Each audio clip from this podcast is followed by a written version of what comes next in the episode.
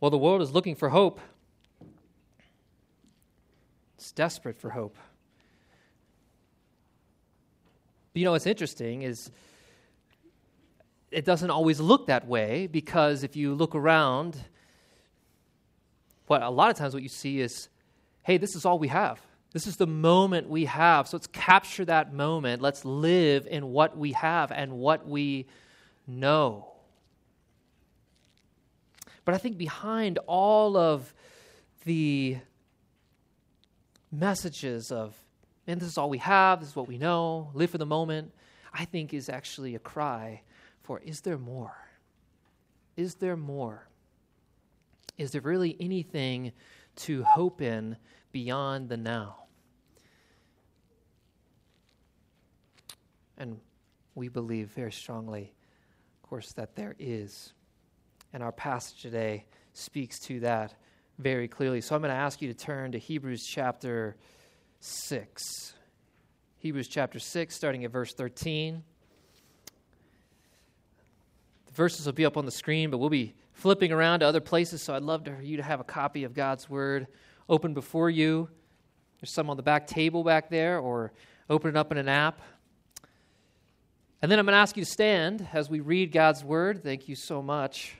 And then after I'm done reading, I'll, I'll say, This is God's Word, and you respond with thanks be to God. Hebrews chapter 6, starting at verse 13. For when God made a promise to Abraham, since he had no one greater by whom to swear, he swore by himself, saying, Surely I will bless you and multiply you. And thus Abraham, having patiently waited, obtained the promise. For people swear by something greater than themselves, and all their disputes an oath is final for confirmation. So, when God desired to show more convincingly to the heirs of the promise the unchangeable character of his purpose, he guaranteed it with an oath.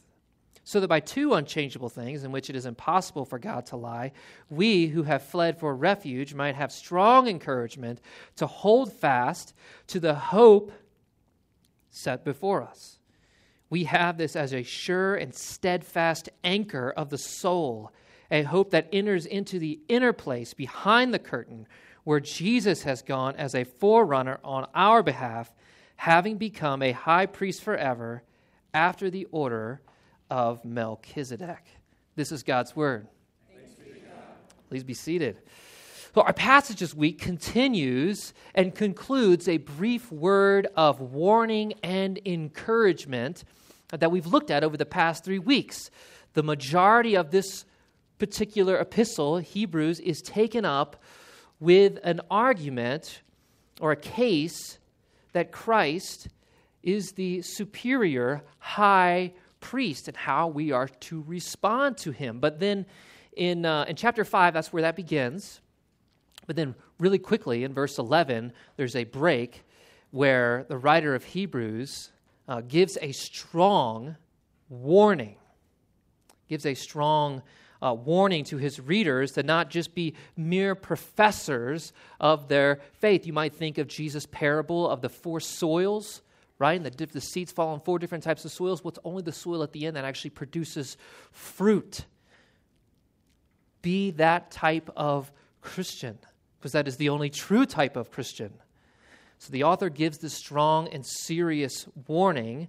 And then last week, the author begins to, I guess, relieve some of that strong warning um, by encouraging his uh, recipients with the fact that there is fruit in their life, that their ministry gives evidence of God's grace in their life, and they should be encouraged, and they should persevere in their faith, just as uh, their brothers and sisters in Christ have done and inherited God's promises. Well, that brings us to today. Today's passage continues where we left off last week in terms of this encouragement, right? To persevere because God's promises to us in His covenant are certain. They're certain. We have a hope that is unassailable, impregnable, and absolute all because of who God is and what Christ has done for us. Our passage uh, serves in this way to bring that encouragement, and then it also serves as a bit of an on ramp. We've been on this kind of brief uh, road. We were on the interstate of Jesus' high priestly office, and then we got off, and talked about this warning and now this encouragement. And then, as you see at the end of our passage, we're kind of getting back on this ramp as we talk about this um, interesting character of Melchizedek and uh, all about him in the coming weeks. God's promises to us are certain. And the recipients of this letter need to hear this. I don't know if you remember when we first introduced this letter, we talked about how the, the, the recipients of this letter are going through persecution. There are warnings throughout it to, to not fall away. Right? Don't neglect the gathering together of the church. This is a serious, uh, dangerous practice that is happening and most likely related to the persecution that they're facing. And so they need this warning that they've been given. They need this encouragement that's been given. And so do we. So do we. Now, you may, ask, you may be thinking, and you may be asked the question well, I'm not quite experiencing the same persecution that the people in this letter are receiving. I'm not living in, you know, the first century in this way. How is this warning and encouragement relevant to me? Well, I found this quote to be so helpful to me um, because I think it, it points to uh, the danger. And for the same reason, we need warning and encouragement. So, Puritan Thomas Brooks says, Where 1,000 are destroyed by the world's frowns, 10,000 are destroyed by the world's smiles. The world, siren like, sings us and sinks us. See, that sounds familiar. Yes, I've used that quote before. The danger to your faith, friend, might not come in your troubles. The danger to your faith might come in the lack thereof. Because the world, sin, and the devil all conspire together to convince you, to tempt you, to make you believe that this world is your true home and that the Savior that you really need isn't found in Jesus. It's found in someone or something else. To drift to the winds of the world are sure destruction. Rather, we should place the anchor of our life on the rock of Jesus Christ and his promises, for they are certain. They are a true hope. So, what I want to do is we think about the certainty of God's hope, as I want us to see three things. And the first one is the example of Abraham. So again, look at verse 13. When God made a promise to Abraham, since he had no one greater by whom to swear, he swore by himself, saying, Surely I will bless you and multiply you. And thus Abraham, having patiently waited, obtained the promise. So Abraham is given to us as an example that we should imitate. If you look back at verse 12, there's an exhortation to imitate those who have gone before us. And so God makes a promise to Abraham, and Abraham is faithful to wait patiently for God to fulfill that promise. Now, Abraham is a key figure if you think of redemption history, right? The, the, clearest, earliest covenant promise is given to Abraham. And I want to make sure I clarify that in terms of clearest, okay? So, Genesis chapter 12. Turn with me to Genesis chapter 12. Genesis chapter 12. Let me read that for you. Now the Lord said to Abram, Go from your country and your kindred and your father's house to the land that I will show you. And I'll make you a great nation, I'll bless you and make your name great so that you will be a blessing. I'll bless those who bless you, and to him who dishonors you, I will curse, and all the families of the earth, and in you, all the families of the earth, shall be blessed. Now, in our passage, when it's quoted here, surely I will bless and multiply you, that actually comes from Genesis chapter 22. So flip over to that. Genesis chapter 22, because that is the story and the account where God calls Abraham to sacrifice his son Isaac.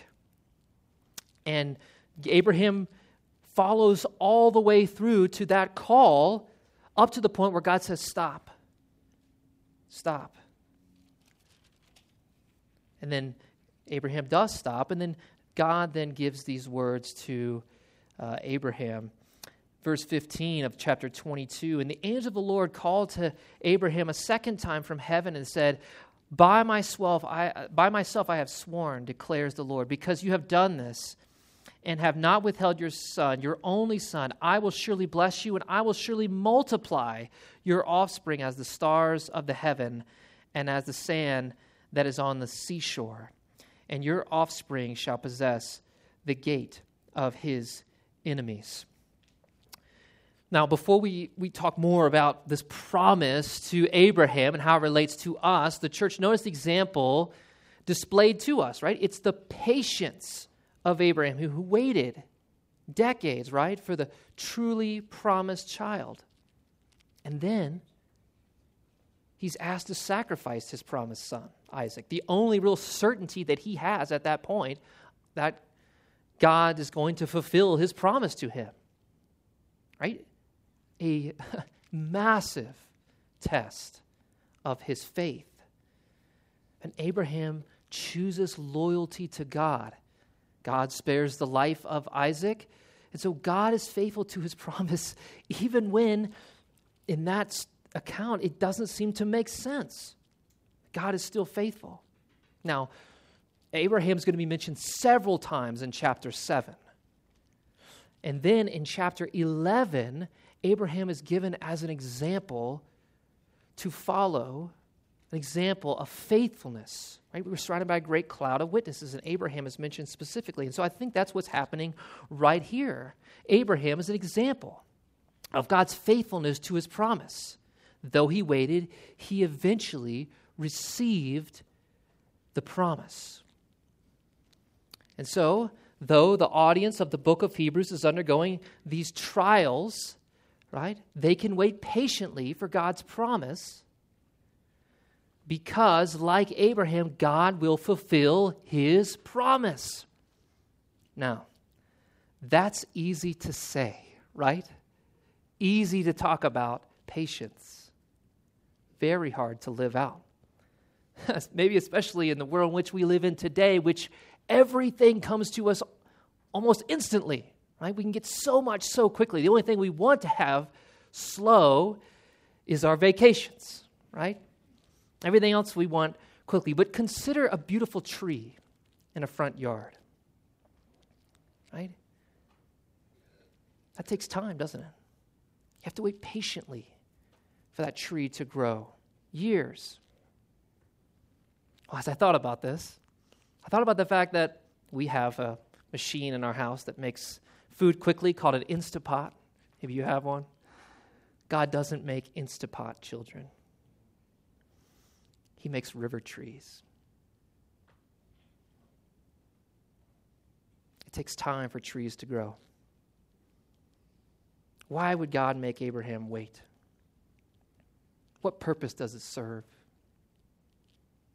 Well, clearly, to show that God will fulfill his promise in his time we see that for sure. But there's something else we should see, and it shouldn't be surprising because it's all through His Word. Right? God is interested in my character and in my heart way more than I fully comprehend. I make plans for my life. I make plans for my family. I seek the Lord for these things. I want to make decisions that glorify God. I think many of you do as well.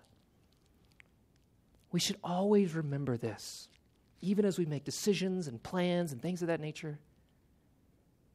Romans 8:29 For those he foreknew he also predestined to be conformed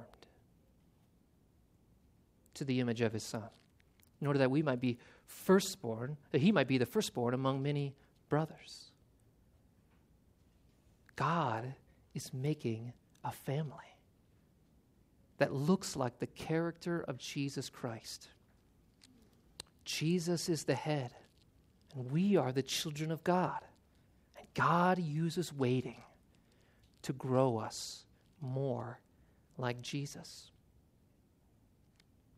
I think it's Thomas Watson who said that a Christian without patience is like a soldier without arms.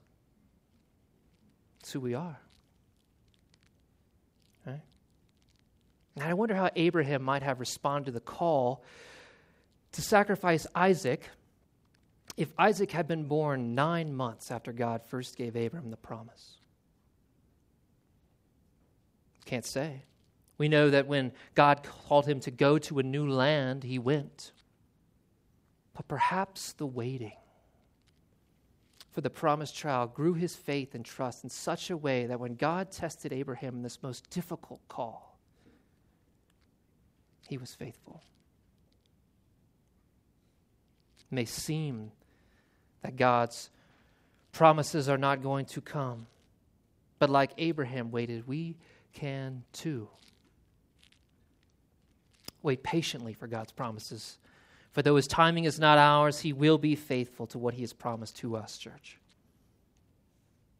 Notice, secondly, we see about the certainty of God's promise the gracious assurance of God's oath.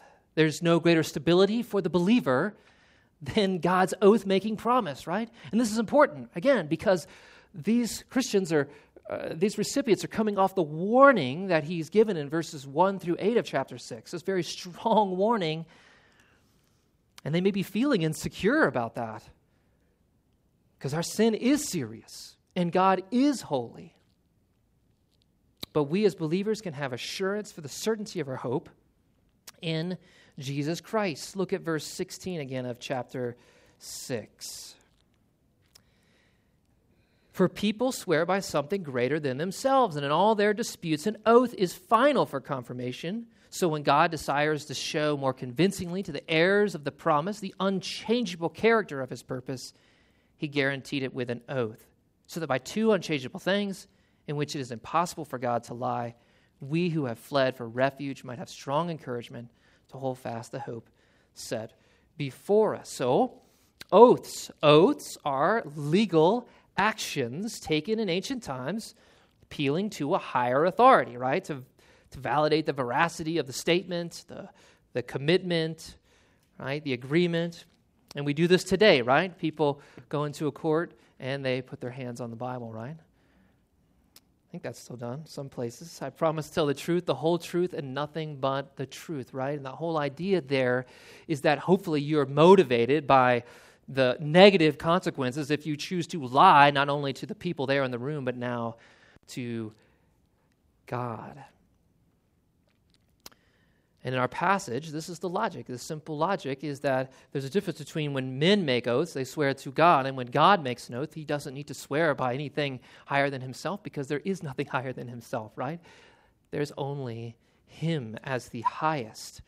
And so, what we see in some ways is a similar argument that's taken place in Hebrews already, which is this uh, lesser to greater argument.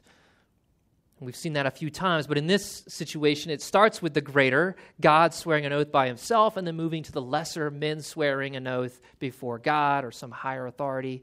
But then it moves back again that because God is the one making the oath, right, there is no higher certainty we have the highest security possible that the promise will be fulfilled since it's God making the oath. Now, the system of oath given here is for comparison, not, not for showing how God intended or imitated the human legal system. Right? The oaths given in human court are helpful for convincing the certainty of a promise, but how much more so, right? And how much greater the certainty by the fact that it's God who made the promise by himself. Now, at this point, you may be saying, Jordan, why is God giving and adding this promise of an oath, right? Isn't his word enough? Doesn't Jesus tell his followers about making oaths? Let's actually go there, right? Matthew chapter 5. It's what's titled the Sermon on the Mount. Verse 33 of Matthew chapter 5. Jesus is talking. He says, Again, you've heard it was said to those of old, You shall not swear falsely, but shall perform to the Lord what you have sworn. But I say to you, do not take an oath at all, either by heaven, for it is the throne of God, or by the earth, for it is the footstool, or by Jerusalem, for it is the city of the great king. And do not take an oath by your head, for you cannot make one hair white or black. Let what you say be simply yes or no. Anything more than this comes from evil. So, but think back. Why did people give oaths in the first place? Because we have a problem with lying. we have an integrity problem as a human issue, right? But that's not God. What God says he does, right? Numbers 23, right? God is not a man that he should lie, nor the Son of Man that he should change his mind. Has he said, and will he not do it? Or has he spoken, and shall he not fulfill it? Right? Then why the oath? Why give his word and his oath, these two unchangeable things in which it is impossible for God to lie? We swore an oath to Abraham to underline his unchanging purpose. He doesn't need to give it. And he certainly didn't give it for himself, nor as a practice for us to imitate, as we see Jesus talking about in Matthew. What he says will happen. I believe he does it for the same reason I've titled this point there the gracious assurance of God's oath. It's grace. He gives it to us not because he needs it, but because we need it. We're frail and weak, and He loves us. And He wants to give us even more assurance. He knows our struggle to trust. He knows, and He is good. This assurance of the promise reminds us of three truths about God. One we've already stated his integrity. He's not like us. What he says will happen. He's trustworthy. He's infallible. He will not sin against us because he cannot sin himself. Even when I have the best intentions of filling up a promise for my kids, I cannot absolutely guarantee it. But he can. And why? Because he's omnipotent, he's all powerful. So when he gives a promise, it will happen because he is all powerful. Well, we've seen the example of Abraham. We've seen the gracious, gracious assurance of God's hope, of God's oath, I should say. And now, thirdly, the encouragement of our sure and steadfast hope. Look at verse 18 again. And so, by two unchangeable things in which it is impossible for God to lie, we who have fled for refuge might have strong encouragement to hold fast the hope set before us. We have this as a sure and steadfast anchor of the soul, a hope that enters into the inner place behind the curtain, where Jesus has gone as a forerunner on our behalf, having become a high priest forever after the order of Melchizedek. So we see this is, this is so much of what this letter is written for. Hold on, persevere, right? Keep going. This world with devils filled might threaten to undo us, but we will not fear, for he has willed his truth to triumph through us, right? Our hope is not ultimately in this world, our hope is so much greater.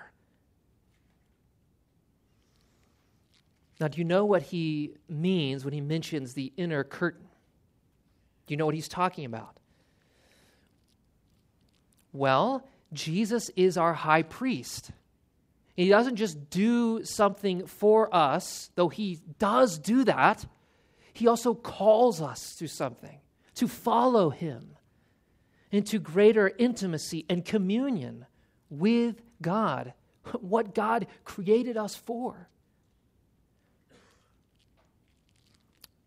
mean, just think of the way of how one used to approach God in the Old Testament, right? To go into the tabernacle and then to go into the Holy of Holies, one person, one time a year, would go into the Holy of Holies, right? And to, before he did that, he would take ritual baths, right? He put on special clothes. They would make multiple animal sacrifices. And then he would go in and he would wear bells on his robe and they'd put a rope around him because if those bells stop, they could pull him out. This is our holy God. And perhaps you know that when Jesus died on the cross, at that moment, the temple curtain between the rest of the temple and the Holy of Holies was split in two, signifying and certifying the fact that we are no longer separated from God's presence in that way. Amen? He's made a way for us to receive the blessing long ago promised to Abraham. And notice the imagery the author of Hebrews uses here. He wants us to have this imagination idea in us with this idea of the anchor, right? You know what he's talking about when he talks about anchor, right? That's a boat that has this tool that drops down into the water. And the meaning here is, is, is identical to what it's used for now, really. Right? And what happens? You drop it down, and then it hits the bottom, whether that's mud or sand or rock. But it has a specific design. It has, it has hooks on it in some form or fashion. And there's a variety of different anchors out there now. But the whole point is it sits on the bottom and the boat's floating on top. And then when the wind begins to blow, right? And that cord, chain, rope becomes taut. It pulls on that anchor, and that anchor then digs in to whatever is below, whether it's sand or mud or rock, and holds that boat steady. That's a picture of hope, right? You can't see the anchor. But below the surface of the water, it is holding on to something strong and something steady. And that's what our hope is. In the promises of God that hold us steady in the strongest of storms. Think of political campaigns, right? They rise and fall on the strength of the hope they offer. They all do. And behind the promise made is the candidate himself or herself, right? Our hope ultimately rests not in a thing, a circumstance, an experience, but in a person the person of Jesus Christ. How can we have strong encouragement? Because Jesus, our high priest, that's how, right? The one who's better than Moses, the one who's better than angels, the resurrected Lord, right? He is our sure and steady hope. We sing about this, right? How firm a foundation. Amen?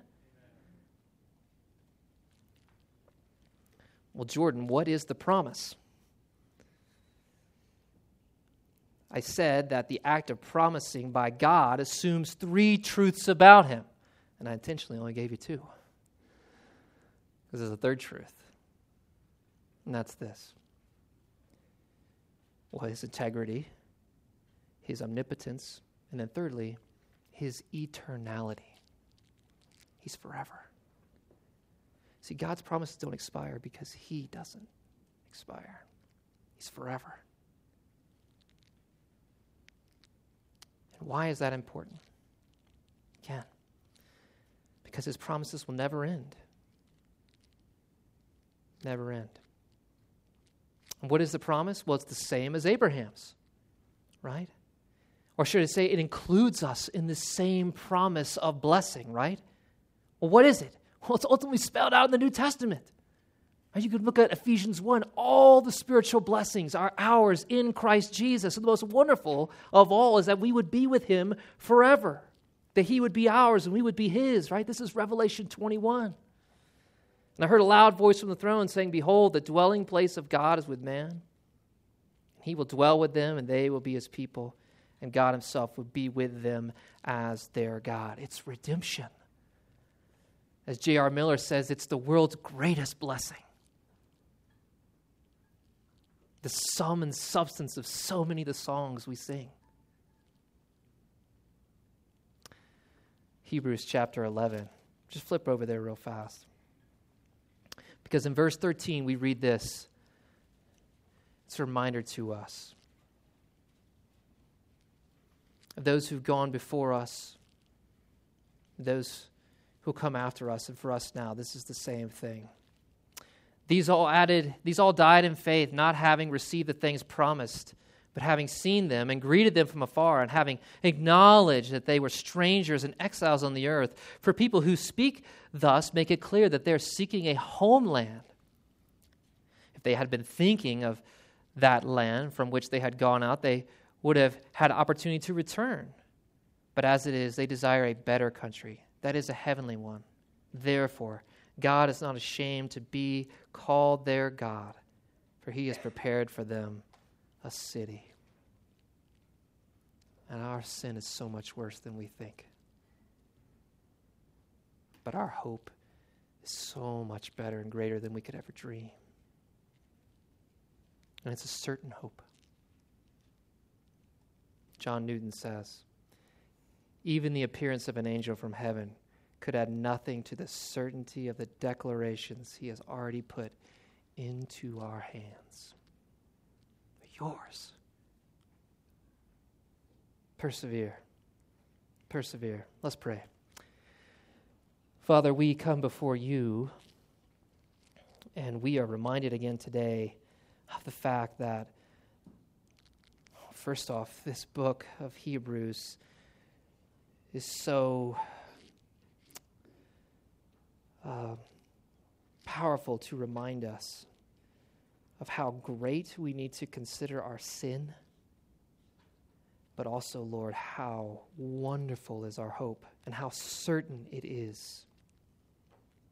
And Lord, I don't, you know all those who are here, Lord God, and those who wait and have been waiting. You know how quickly I want things done, how soon I want something to just happen. And you have a plan, Lord, a, a good plan. And you call us to wait. And you call us to hope. And what a great hope we have. We praise you, Lord Jesus for the hope that we have in you. Father, for your sovereign plan. Spirit, work in us so that we might trust you in even greater ways. And we will give you the praise in Jesus' name. Amen.